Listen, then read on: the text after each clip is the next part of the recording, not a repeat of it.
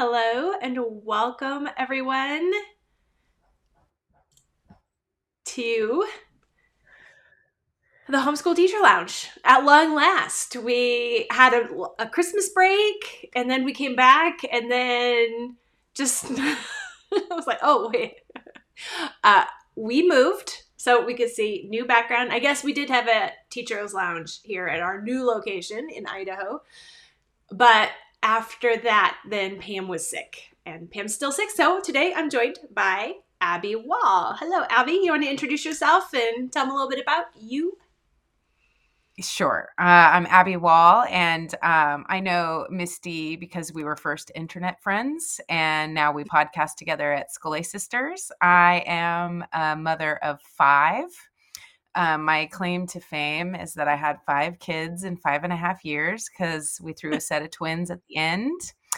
Um, and yes, it was as chaotic as you might imagine. So uh, I homeschool my kids. Actually, my oldest is about to graduate and he's doing the um, college, high school hybrid program um, through our local community college. So he is um, doing well, but struggling with some of the um, commentary that he's having to deal with in a public institution. He thought he was taking a historical poetry class, but he was not. He was learning that he, um, yeah, he has wrong opinions about everything. So um, he loves poetry. He may not after this term. We'll see.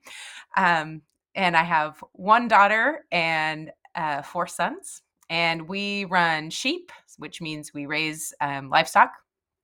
And right now we are in the midst of winter lambing, so we don't have much to do with the day-to-day. Um, it's mostly my in-laws, and but on the weekends we are there to help. So yesterday we were out in the beautiful sunshine, um, watching baby lambs and moms and feeding and making sure everybody was okay. So that was a it was a good day. So nice. That's me. Yeah, my oldest son graduated from the community college dual enrollment program. And now my second son is in it, and he he signed himself up for a literature class, which the professor's a good professor, but still, uh, it's not literature. So yeah, he's feeling some of that too. He's like, we're supposed to identify a plot, but it's just two people talking. And one one's a white person and the other is Asian, and the conflict is just supposed to be because of that fact, like because they're that is the conflict. There's not even really anyway. It's is experiencing the, a little bit of the world. Yeah. So yes. in our.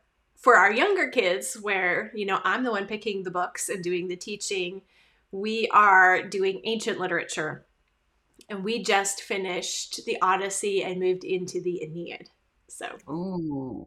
we're reading some my, good stuff. My daughter is just finishing the Odyssey. Well, she finished um, listening to Emily Wilson's translation. Um, mm-hmm. I let her listen to it because she's taking an online class from um, Angelina Stanford. And so that was one of the books. And so she's listening to the lectures as well. And it's been a really great, she actually said, actually, it was a really great lecture. And usually she says, it's really long and she talks too much. so, but, but my daughter is not a lover of literature or fairy tales, which is why I had her take this class, is because if anyone can make you appreciate um, literature and fairy tales and mythology, it is Angelina Stanford. And it has proven to be worth our time and um, persevering through it. So nice. Because she is a hands-on, I would rather know how to do things. I mean, this weekend, she and her dad put in her clutch in her pickup. I mean, she is she wants to herd sheep for the rest of her life. She does not want to read books. She likes to listen to audiobooks, but she does not. This is not her, you know, my dreams of having children who loved literature. They do, but it's not something that they're like devouring at all uh, days of the week. So it, it does happen. And you just had a bunch of puppies born too, right? I think that's your yes, project. Yes. Yeah. So she's going to be selling those, but they are super cute right now because they're in the fat, fluffy stage just before you get rid of them. Um, they all escaped this morning, though, out of our dog kennel. They had found a an exit route, so we had to get them all back in and plug up the holes. So it was uh, it was a fun time. It was a fun time. So yes, puppies are fun. And it's even better when you can sell them and make a tidy little profit, and then you don't have to deal with training puppies. Yes. Yeah, so our topic this week is homeschooling while moving. Which I have not moved, so. Yeah. It's all you. Yeah, we thought about changing the topic. Pam moved to a new house, at least, what, like, four or five years ago now. Yep.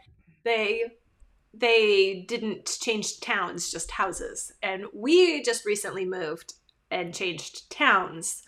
So it was a bit of a bigger, I mean, it's still not super long distance. It, it's two and a half hour drive. And we've been back several times to go get more loads. We thought, oh, you know, it'll probably fit just in the giant U-Haul. We already took up several loads fitting in the storage unit. And I mean, the garage is like Mary Poppins' bag.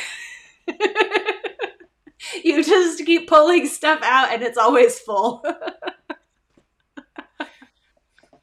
And you're probably asking yourself, why did I pack this on some of the things? Yeah. Yes. Uh, you know, when we were just barely getting, you know, just reckon, okay, this is going to happen. We're planning for it. I thought, oh, so, you know, I'll take some notes and take some pictures while we do it and write some blog posts about moving and whatever. And it's like, when we were in the middle of it, it was like, uh, no, I'm not going to be able to tell anyone how to move or have any helpful advice other than mm, if you do it quickly and you have your children helping you, just grin and keep moving and be glad for the help and that it's happening fast. Because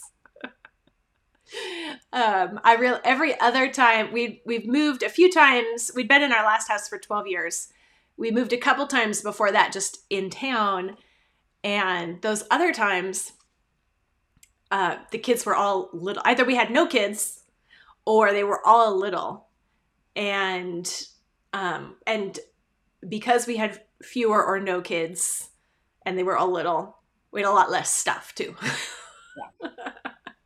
And so I packed everything and moved it. It didn't seem like that big of a deal. So for some reason, I just thought it would be like that again. But I mean, we'd been in this house for twelve years, our entire thirties, two kids added to the family, several kids. Well, one, you know, became an adult in this house. So there was just lots to deal with.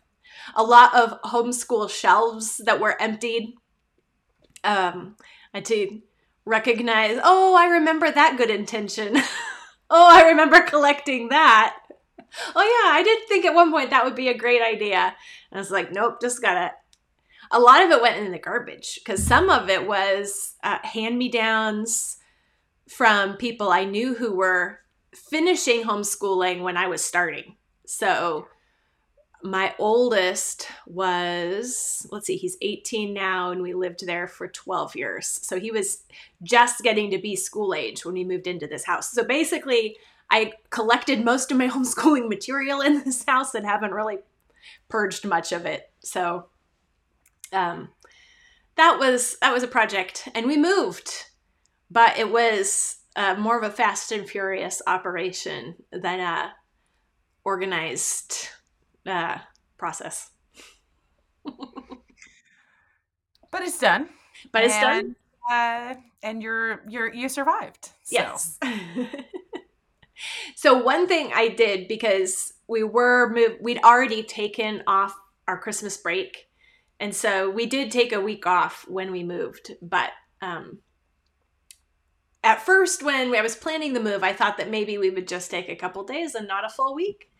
And I didn't want to lose our current school stuff in the in the move. You know, I didn't want it just to go randomly into the U-Haul.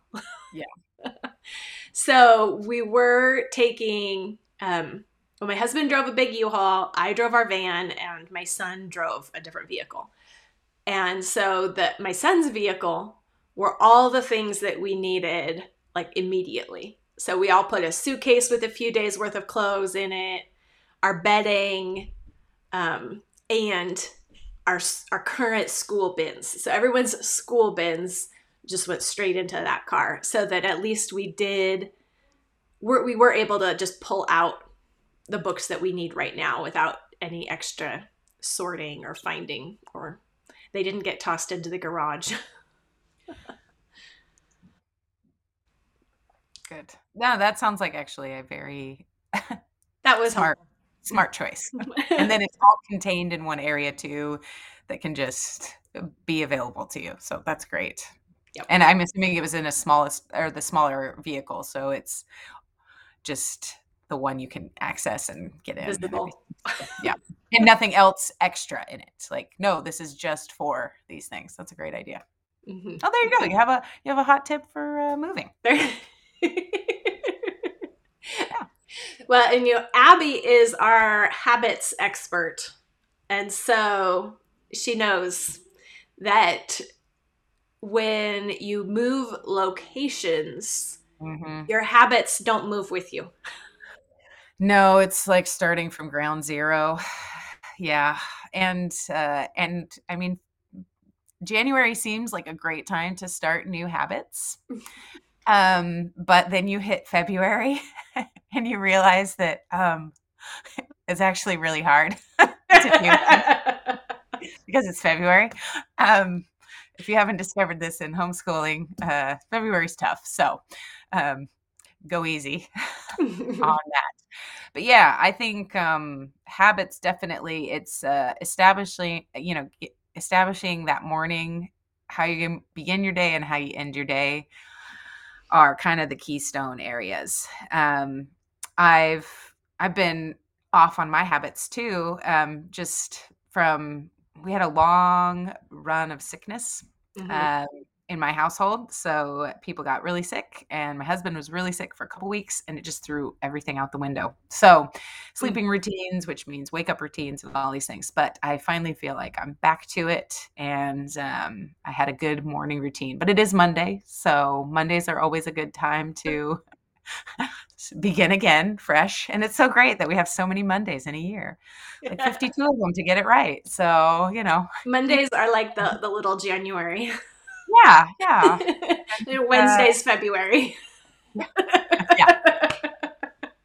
That's right. That's right. So, you know, start strong, and and uh, don't try to overdo it, because it's better to be small and consistent than big and inconsistent. So, yeah, that's that's the thing. So, okay, are we talking about also what we're doing in our homeschools right now? Yeah. Yeah. Okay. Okay, so uh, the last couple weeks I had kind of a, you know, when you get your your good ideas every once in a while, they happen uh, in homeschooling, and then um, you just casually share it with somebody, like, actually, that is a good idea. I was like, okay, so it's confirmed now. Um, but there have been books in my life that we have just abandoned. Um, since I have some kids that have some real reading struggles with dyslexia, I read, I was reading for years, almost all the lessons. And I still read a lot out loud um, for my kids and things like that. They've really progressed and made a lot of improvements. And so um, practicing reading every day is something that we do. But years ago, I abandoned this book, which is the Burgess Animal Book, which I know I'm not alone in abandoning this book. But since I had to read it aloud to my children, and this one is the more wordy one. I've heard better things about the seashore and flowers and birds, but this is not everyone's favorite. But I didn't know that until I shared this. But what I've been having my kids do is I have three boys who are going to be, who are reading this. And um, they are taking turns reading a couple paragraphs or a couple pages. And then as the other one is reading, the other two are doing their sketches. I ended up buying the little colorful book plates Um, and Riverbend Press has them, and they're very reasonable because we didn't have, I don't have the nice color version. And so this way we can find the animal and they can sketch it. And this is part of our nature lore slash nature study. And it is working like a dream. Everybody's practicing, everyone's enjoying it, and I don't have to read it. I'm, I'm there. I'm watching them. I'm listening to it, sort of, but I am just there as to make sure that they're doing it. Um, but it's going really well, and their reading is getting so much more fluent, and it's just becoming, and then they're kind of narrating and discussing it. So it is, um, it's a bit, it's a really great thing when you can combine kids and you can pick up abandoned books that you know are good for your kids to read. And it's just maybe you aren't well, as interested. Plus, you're getting extra bonus out of the lessons because having kids read stuff aloud is mm-hmm. excellent practice for them. I know when um, when we were doing speech class or a speech club a couple years ago, um, not so much for the people in our club, but I would go judge tournaments. And there were yeah. several times that I was like, I think what you, the, the speech practice you really need is just practice reading, you know, kind of speaking out loud, multiple sentences in a row smoothly, and, you know, tracking with your eyes and having that connect to your mouth. It, that's a skill in itself that, you know, any kind of reading out, kids reading out loud, I think is an easy thing to neglect or forget about doing, but it's really important. Yeah. And especially when, you know, we have prioritized, I think, silent reading for so mm-hmm. long, right? Like, well, they're reading, so that's good. But um, it is a really important skill. And for dyslexics, it is even more important um, because when you actually have to speak the words out loud and you're hearing them, there is a self-correction, and uh, it's it's one of the things that all the reading specialists, this is what they say, spend time doing this. So this is a way we get one of our lessons done. I can listen to them read aloud. I can help them on words that they struggle with. We can correct that when we need to, because that is also part of it. And um, so it's been it's been really good for us to do this. So um, and it's all together at once, and it doesn't take us that long. It's a short lesson, and people are, and my kids love to draw while they listen. So it's, it's working all the things, and um, they're really, it's going well. So yeah. That's awesome. That's fun. Yeah. And the other one that we're doing right now, which I highly recommend, is this book. It is called, we're doing this in morning time, Uprooting Anger. Mm. By Robert D Jones, and it is biblical, it is scripture based, and it is really good. So unsurprisingly, some of my people are irritated that we have to read this. They're like, we don't have a problem with anger. And I was like, actually, if you're a human, you have a problem with anger, and this book will tell us how. And it shows biblical examples of Old and New Testaments, and and how we need to uproot anger from our lives. So it's been really great having morning time, starting with uh, Bible reading and then uprooting anger. But nice. Because there's a lot of things to be angry about if yes. if we allow them to be. So yes, it's been a really great book for us too. It's good. I'll have to look um, at that one. That, it is. It's a universal need. It is. And I need to work on it too. So that's what I told him. I said, well, this is really just for me. And since I love morning time, this is my choice. You can take it or leave it, but we are reading it, and I'm reading it aloud, and this is what we're doing. So um, I didn't make it about them, but th- I see some pointed looks from one, one child to another, like, oh, look at you. And it, it, whenever you read something about a specific sin, I just find that you're it's confirmed really quickly that you have the problem, because you're like, I have this problem, and then something happens and someone gets mad at someone else, and then it's like, so we're gonna keep reading this